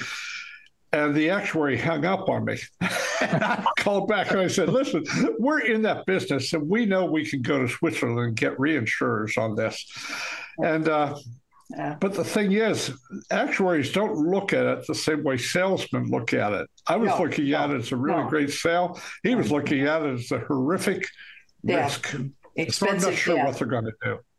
Mhm. Yeah, that's that's incredible. You know, and two thirds. Correct me if I'm wrong, but I believe 270 thousand. Uh, sorry, 270 million Americans have had at least one COVID shot, and some have had three, four, and five COVID shots. Mhm. So you're looking. You're just from what you're saying, George. Their pool of I'm not sure what's going to happen. yeah, Yeah. life insurance applicants, their pool of life insurance applicants who aren't going to croak because they've had the jab is is dwindling. Yeah. Well, mean, I, I'm They're giving it to babies. They're giving it to babies even. get get get get this, guys. Uh, my wife and I both are blood donors. Um, they like us because we're uh, power red donors. We're the kind of donors. We're both uh, O negative, and, and which is a Oh. universal donor. And uh, we all we both have extremely good blood. They call it uh, power red. Uh, that they can they can take uh, red blood cells they can take plasma they can they can do all these wonderful things with our blood. Do you know that our blood is extremely um, i guess uh, sought after right now by red cross because we're unvaccinated that You know, makes Dan, us They so- know. You mean they won't? Okay, so stop, No. stop. Are you telling me that Red Cross will no longer take blood donations from people that have been vaccinated? Is that what you're Uh, telling me? I'm telling you that our blood, I can't speak for uh, Red Cross, but I can tell you that they absolutely hound us to give blood because we are unvaccinated. Because I believe our blood, because of the high, you know, the good quality blood that my wife and I both share, And uh, you are we can give we can give blood to babies, to newborns, and to uh, different uh, individuals that need a special kind Uh-huh. of blood. You know that Uh-huh. it has to be extremely Wow. healthy, and uh, for that reason, they are look to us because we're unvaccinated. It. Wow. I don't know if you two are. I, I have something to say about your blood. You could probably sell it for a whole lot of money. When I was when I was Well, when you're homeless, when you're Well, homeless, when I was in college, well, I, I didn't have any money when I was in college. I was, you know, uh, just for poor farm boy. Well, anyway, if I wanted to go to the fi- Friday night No. beer bash, no, no, no. I had to sell Oh, a pint of blood. I got 10 bucks for a pint. I'll bet you you could get a thousand dollars a pint for yours if you wanted to sell it. well, with inflation the way it is, it's probably right. It could be even more. Well, actually, what they tell my wife, I, I Oh. didn't hear this, but I she heard this. They told her that her donation was worth ten thousand dollars. you mean when they turn around and sell it to um, when they turn Yeah. around and sell it to hospitals and whatnot? Yeah, yeah, yeah. How I could have gone do to a lot of beer blasts for, on that kind of money. so I, I. I was a, how I was what's called a in? cheap. A, I was a cheap drunk because you give a pint of blood and then you go drink a lot of beer. Uh, Yeah, you don't even get to drink a lot of beer. You're drunk after the first one. Right, right. How often do you give? Can you give blood there, Dan? Do you know? Is it Uh, each- yeah, it's well, it depends on what what kind of a donation you're doing, but typically it's if if it's just a regular uh, blood donation, you can do it every uh, six weeks. You can actually do it if you need to every month, but every six weeks is what they talk about. And That's what I thought. when you do the power red thing, they can only do that like uh, uh, three times a year, I think. Mm. So uh, it's it's a little more of a rare thing. Anyway, uh, I didn't mean to get off on But that. But you see, no, but I'm glad that you it said shows something. the point. I- it shows the point. Yeah, but that's but I mean that that just yet another angle I hadn't even thought of problems that the government has intentionally created because of the COVID vaccine that isn't really a vaccine. So I don't like using that word. Uh, that you know, there's yet another problem we have. This is that's that, that society has to deal with. Mhm. You know, those ah ah. Well, Diane, just keep in mind. Uh, certainly, George knows this because I've harped at, on it enough times. But just keep in mind that their ultimate plan, their ultimate goal is Yeah. to reduce the world's population to fewer than a billion people. Yeah. And they are going to do that however they can possibly get it Yeah. done. Yeah. They're going to do it. And uh, when people get their arms around that idea, then all of a sudden it becomes more of a critical situation because everybody somehow thinks that they're not going to be one of those. And guess what? If they're taking taking down 93%, they're not going to leave just the average Joe to be one of the one of the seven percent. The seven percent are going to be the ultra rich, the New World Order, their families and their toadies that are willing to do anything to support them. Right. Yeah. Do you no remember the James- no moralities. Yeah. Oh, James Bond film long ago. Roger Moore was James Bond at the time, and I like the character Jaws. Uh, he was Richard uh, Kiel. Richard Kiel Yeah, played right. Jaws. He was a great yeah. villain, but in real life, he was an evangelical Christian who was out doing all kinds of good uh, Oh, in my. the world. But he made a really great bad guy. But there was a movie called Moonraker, Yeah. and the uh, a lot of it took place in Venice, uh, where they were developing this uh, uh, pathogen, and then they were going to seed it on the Earth, and it would kill everybody who was all humans. It didn't affect animals, just humans. It would affect the entire Earth, wipe out all the human population except those people who were on the space shuttle. Oh, And they had like 10 space shuttles up there and maybe 100 people in each one and a good gene pool there. And so uh, Roger Oh. Moore, James Bond, they were able to thwart the plan and the Earth was not, the human population wasn't destroyed. But what you're talking about right now is science fiction coming true, yes. reducing the population with a pathogen. Yeah. I hadn't thought of that movie in years. Yeah. That's interesting. My screen has changed here. What are we, show- what are you Yeah. showing us? Well, this is Thumper put this up. Uh, this is uh, part of this is the U.S. debt clock. Gives you Oh, a pretty yeah. good idea of uh, where we're at on that. But actually, uh, there's a lot more to it than just that. It's uh, if you look at all the different uh, all the different things on there, we're real close to 34 trillion dollars on that. But the unfunded liabilities are like five, six times that amount. Actually, Dan, the reason I- Security. uh, actually, Dan, the reason I put that up there because it relates to George's story. Mm-hmm. The secret Okay. window that is available now on the U.S. debt clock, which is uh, that image you see in the center of the uh, of the thing, that's been uh, it changes every uh, uh, well maybe twice a week or once a week or everything. But right here, it's talking about the Mandela effect. Mm-hmm. And it says, I could have sworn that you wore braces in Moonraker. and that's Richard Kiel talking to the young lady with the, the with the blonde uh, ponytails there. Mm-hmm. And then it goes, That's strange. Why would you say that? Moonraker.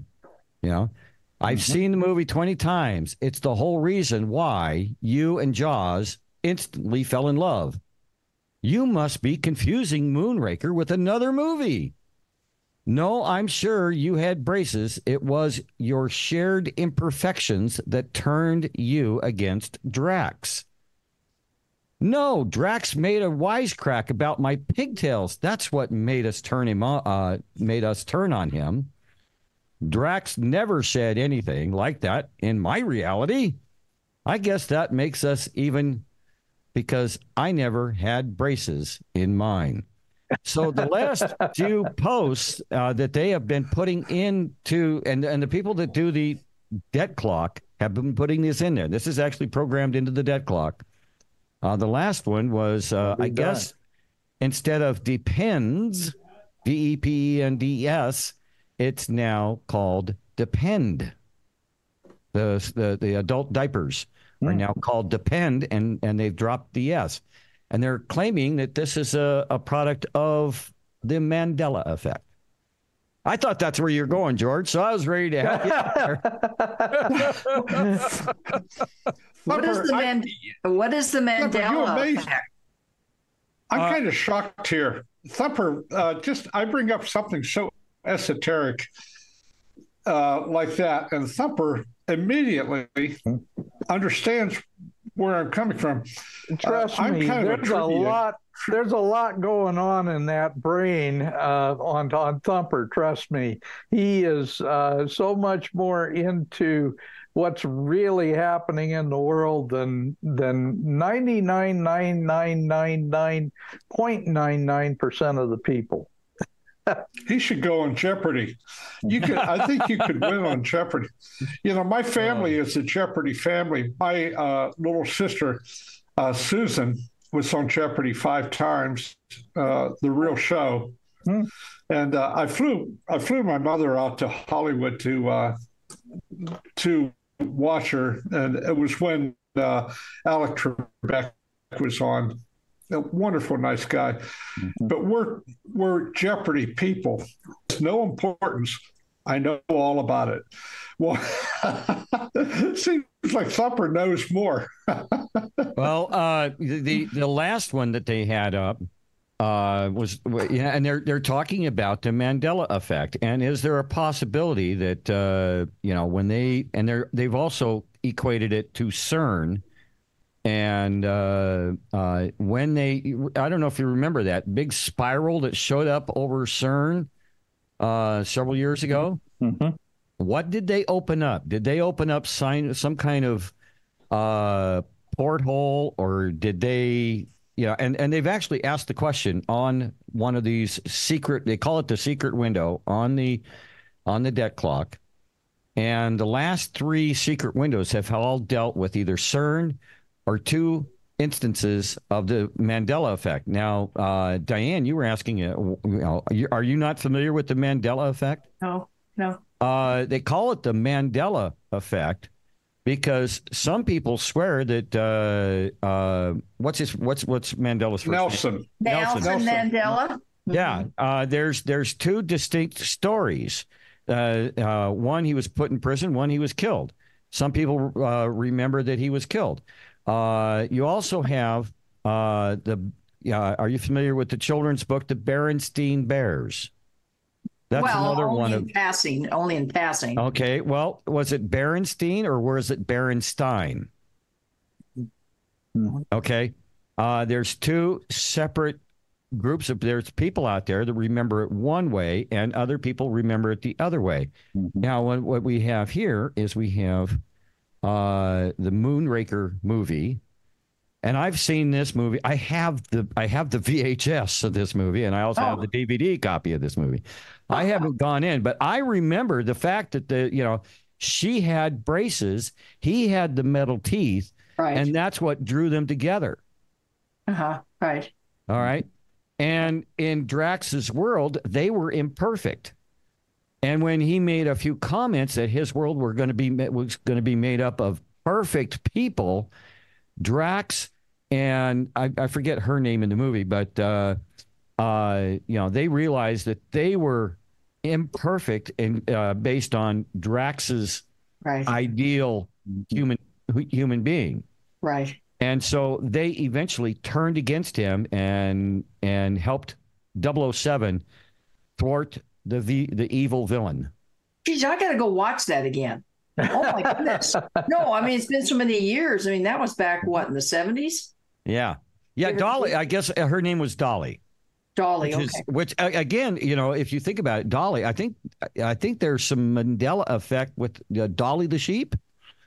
Uh, you know, yeah. and the cloning of the sheep and all that. the first animal that was cloned didn't live Yeah. very long, but There's yeah. so many subtleties to this stuff. It is. Yeah, it- Yeah. It's crazy. But anyway, I, I apologize for uh, I thought I was No, I, I helped you out fabulous. there, George. Thank you. Thank you. You Thumper, I have I have even more trivia on this. I have a client. I had a client. He passed away. A wealthy guy in Atlanta who invested into that movie. Ah, And the movie, as far as the investors go, didn't make any money. Movies are a bad thing to invest in because the um, Yeah, the yeah. movie company can make Cheat. it come out as no Yeah. profit for the investors, They cheat. Yeah. and you can expect hopefully to get your money back, but that's about it. Movies are a bad Yeah. investment. Well, the, they book they do strange bookkeeping and uh, they whatever. Yeah. That's just it. Yeah. Yeah. Well, we just Oh, had well, we just had a show about a week ago on Mandela effect, uh, and Oh. and we had it from a guy firsthand, uh, Dr. Uh, Harry Booyens. He's a, a physicist who worked in the weapons industry in South Africa. He's now living in Canada. Um, George, I introduced you to uh, Harry at one point because I was trying to get you guys together because you're both musicians. Uh, Harry was also, a, I, I believe, a bass guitar player. Uh, and I was trying to get you guys connected. But anyway, he was talking about the Mandela effect and that how so many people have such a twisted perception of what reality really is and it's because you can you two people can see the same thing and now uh, based on their psychological makeup they'll have a totally different uh, perception of what actually happened Well, yeah. The Well, it uh, all depends. law enforcement has, been, has dealt with this Yeah. for years. exactly Well, we all know we're we're just in the matrix, and uh, so how we've been programmed to perceive the matrix? You know that.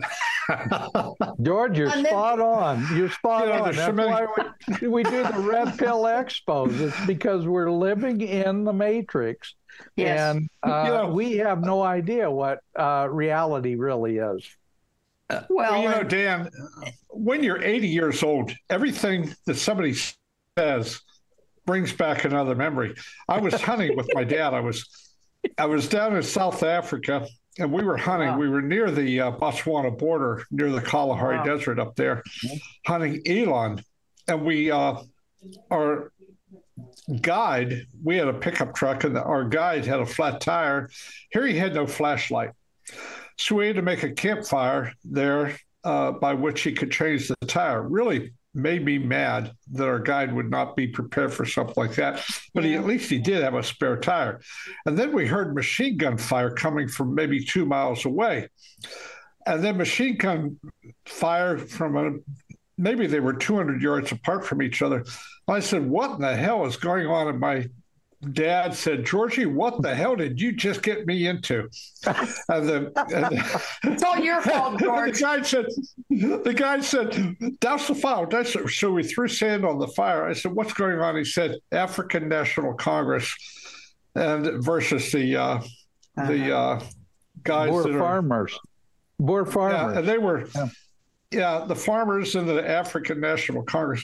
What makes me mad right now about South Africa is that the farmers, the white farmers down there that founded, pretty much founded South Africa, are now f- fair game. They can be killed, Yeah, they're being slaughtered. and their land can be. T- and they were so productive, and and uh, people from all over.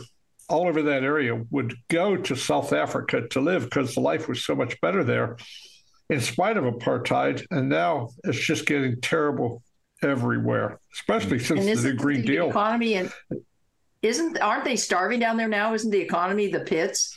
Mhm. Yeah, it's just I, they I don't right? understand. They, I didn't like apartheid, but what's happening now is a worse crime.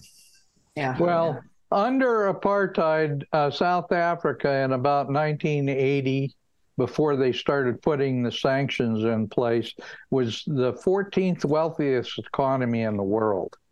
And now they're uh, number 56 or 57. Yeah. Uh, and they're going downhill so fast that uh, it doesn't matter how many resources they have, they don't have enough because uh, even the gold mining and the diamond mining in South Africa has gone down because uh, th- th- there's so much corruption and graft in the government, in the ANC and the communist system, that uh, that wealth isn't going to anybody except a handful of people that control everything. Yeah, Stop. friend of mine there, Henny Coatsy, wonderful guy. Uh, and I still worry about okay, what happened to Henny? and to his family uh, with what's going on right now. The uh, you know where people can attack you and take your property and take your life because you're white. Yeah. It's uh, almost like Biden's war on the mythical white supremacist. Yeah. I, I don't think it? I've ever I don't think I've ever met a white supremacist in my entire life. I haven't either. But here No. we are. But you know what? It works. Well, we're getting- There's, it works. There's the younger people. By younger, I'm talking under 40. They have been so brainwashed over the last 30 years to see a, a, a white supremacist behind every bush that they really. I mean, I understand why the, the Biden regime is always pushing, you know, demented Biden out out onto the microphone to to rail against white supremacists and how they're ruining the country, et cetera, et cetera, because the younger people believe it. They really think there's a ton of us out there doing all kinds of nasty things, and we are to blame for X, Y, and Z. It's just bizarre. I still remember when a reporter asked me, this was in 2018, we were over talking over the telephone. He was interviewing me because I was getting ready to sue the Oregon State Bar. And he just kind of off the cuff, and he was under 30. I, I could tell that. He just kind of off the cuff at the end. He said something like, Well, you're a white supremacist, right? And of course, after, and I'm laughing. I mean, then I, I mean, I'm laughing and laughing. Dead silence. Dead silent. He, he couldn't grasp why I was laughing.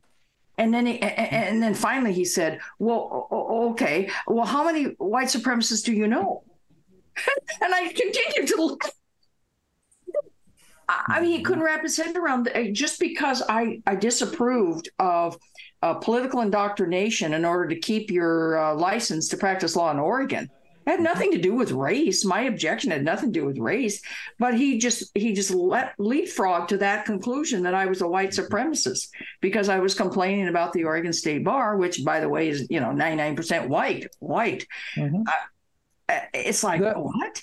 What? That's that's the part that's hard to reconcile, Diane, is the fact that if you want to look at who the racists are, you know, they're the Democrats. They're the people who Yeah. who uh, label and put people in particular under particular labels or in particular boxes Mhm. because of their race.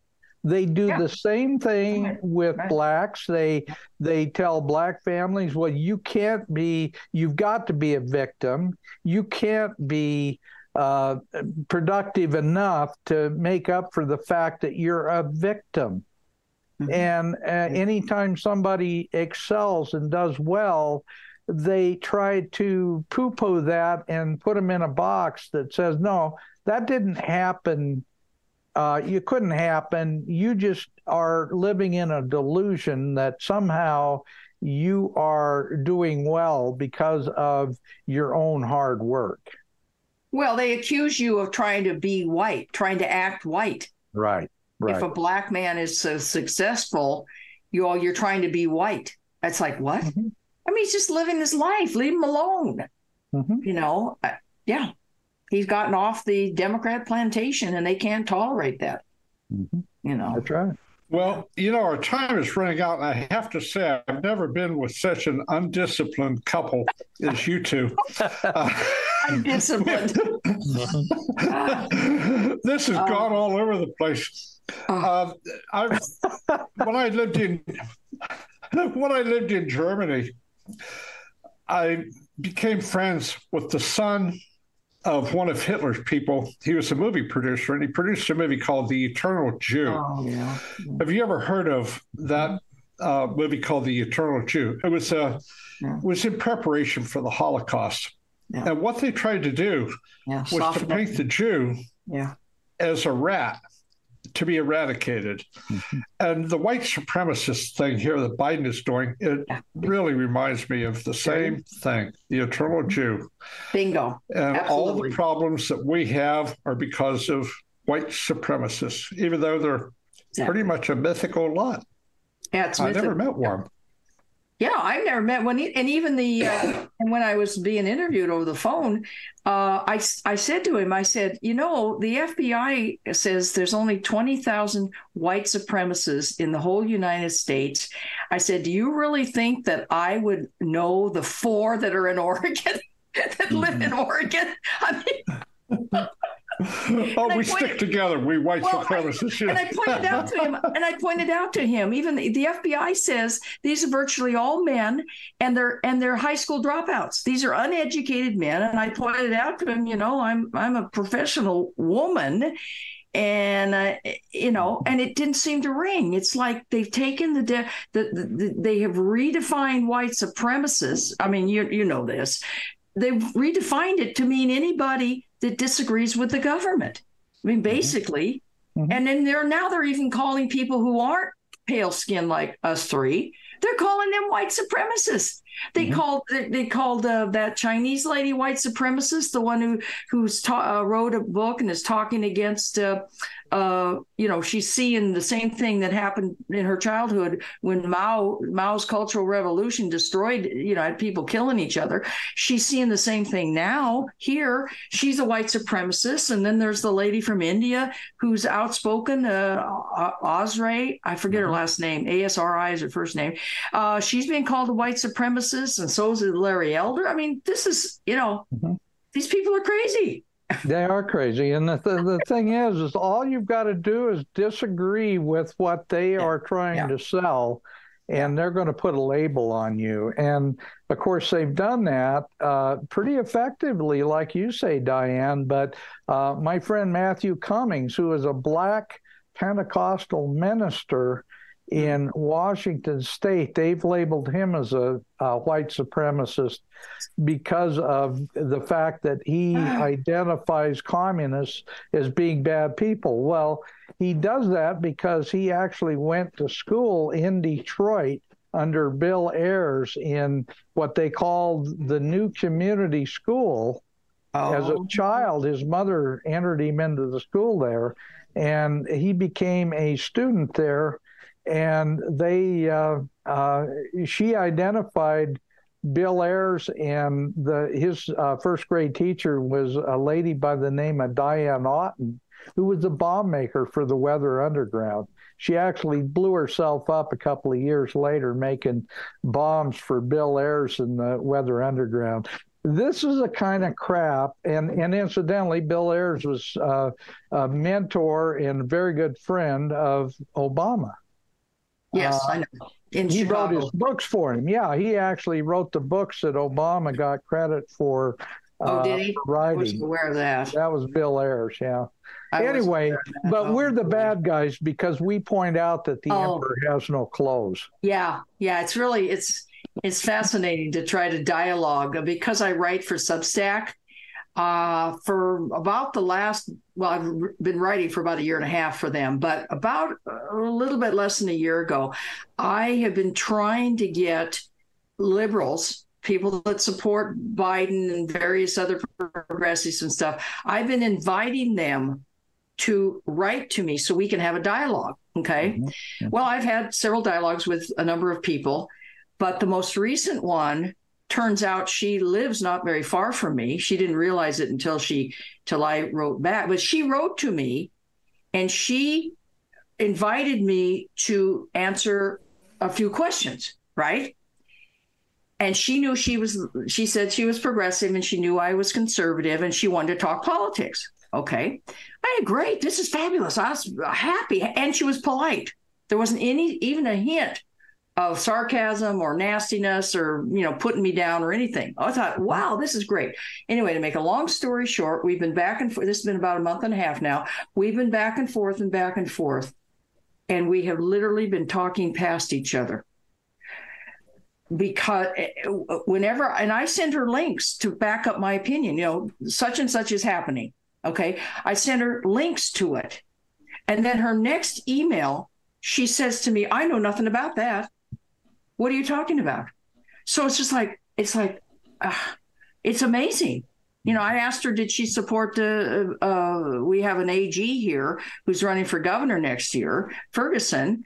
Um, he he is uh, tried last legislative session. He's going to try again this legislative session to put together some type of a statute that hunts down conservatives and Christians and puts them and tries to re- deprogram them. I'm, I mean this literally. I mean this. I've heard him speak. Okay, and and so I sent her the link, and she goes, "Well, I don't know anything about that."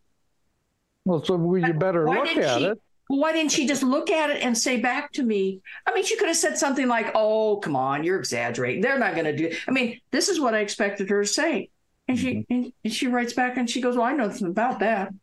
And then I wrote back to her and I said, "Well, I just sent you the link. Don't take my, you know, I said, don't take my word for it. Mm-hmm. Here's the link to the bill. Here's the link to his interview with um, uh, a PBS. Quite, I mean, literally. I mean, it's really if this catches hold, and other states do anything comparable. I, I understand Nevada's doing something comparable, uh, supposedly. Uh, Diane, just so anyway, her. Uh, What's that? Drop, drop her.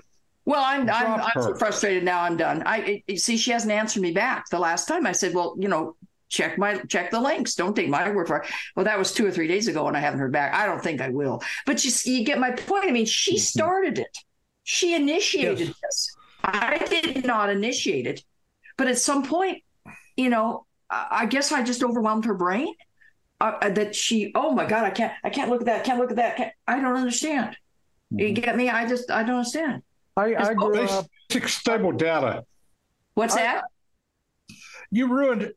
We all live on basic stable data. Mine comes from the, you know, the culture I was raised in, Yeah. Christianity, biblical truth, and uh, capitalism. Uh, work hard and you'll do well. That is my basic stable data, and yours too. But the thing is, is you were ruining the platform on which her whole life was built, and it just you made her feel really uh, what I would call insecure by what you were bringing into her. Uh, was you were ruining her basic stable data. Uh, that's a, a frightening thing for people. I understand. people Then why? Did, I understand that, but why did she write to me in the first place? She knew I was conservative. She That's- that's what- wanted. I, uh, she wanted to convert you, not the other way around. And when she found out that you had uh, information that might make her cognitive dissonance go away, there you go. and then she didn't want to. She didn't want to uh, deal with it, and frankly, you Oh, probably okay. won't hear from, hear from her again because she'll look at maybe one or two of those links you sent her, and it will be so disturbing to her that she'll go back into her cocoon and just Okay. isolate herself even right. more. Okay, all right. I, I appreciate that. I hadn't thought of it like that.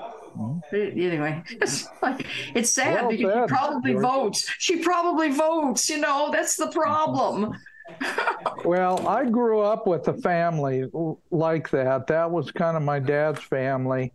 And I can tell you the last thing they want to hear is the truth. And they're incredibly high IQ individuals, but they don't want to hear the truth. They really don't. Are you going to get your book, Georgie? George, are you going to put up your book, please? Uh, we need to. Uh, no, I am. I'm not. It, when I was a kid, we had a uh, a feud going with the Youngs, the Young family, Y O U N G, and uh, I got my first black eye from a Young, and uh, a Young got his first black eye from me, and so on. And we never referred to them as the Youngs. It was always the no good Youngs. Well, I have a friend here in town, General Dave Young, and he gave me a Christmas present. And I don't know if you can see it here. It's Merry Christmas from the No Good Youngs. so, he's a good sport about it, but the No Good Youngs, he, the, and by the way, it's a lump of coal, and uh, it's my Christmas present for the No Good Youngs. I love it. So, Merry Christmas. You am I allowed to say that on your show, Dan? Merry Christmas! You Christmas. very much Merry Christmas to to you guys too. Merry Christmas and have you have a blessed and happy New Year. Yeah. Thanks for This'll- having us on your show. Thank you. Okay. 2024 will make or break this country.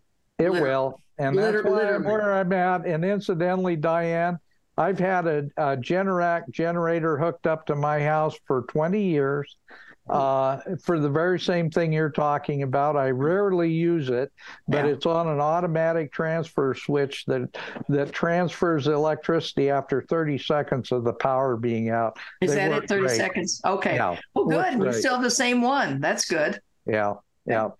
All right. Well, Merry Christmas, happy Happy Thank New you. Year, and uh, we'll talk to you guys on the other side of the of the new millennium.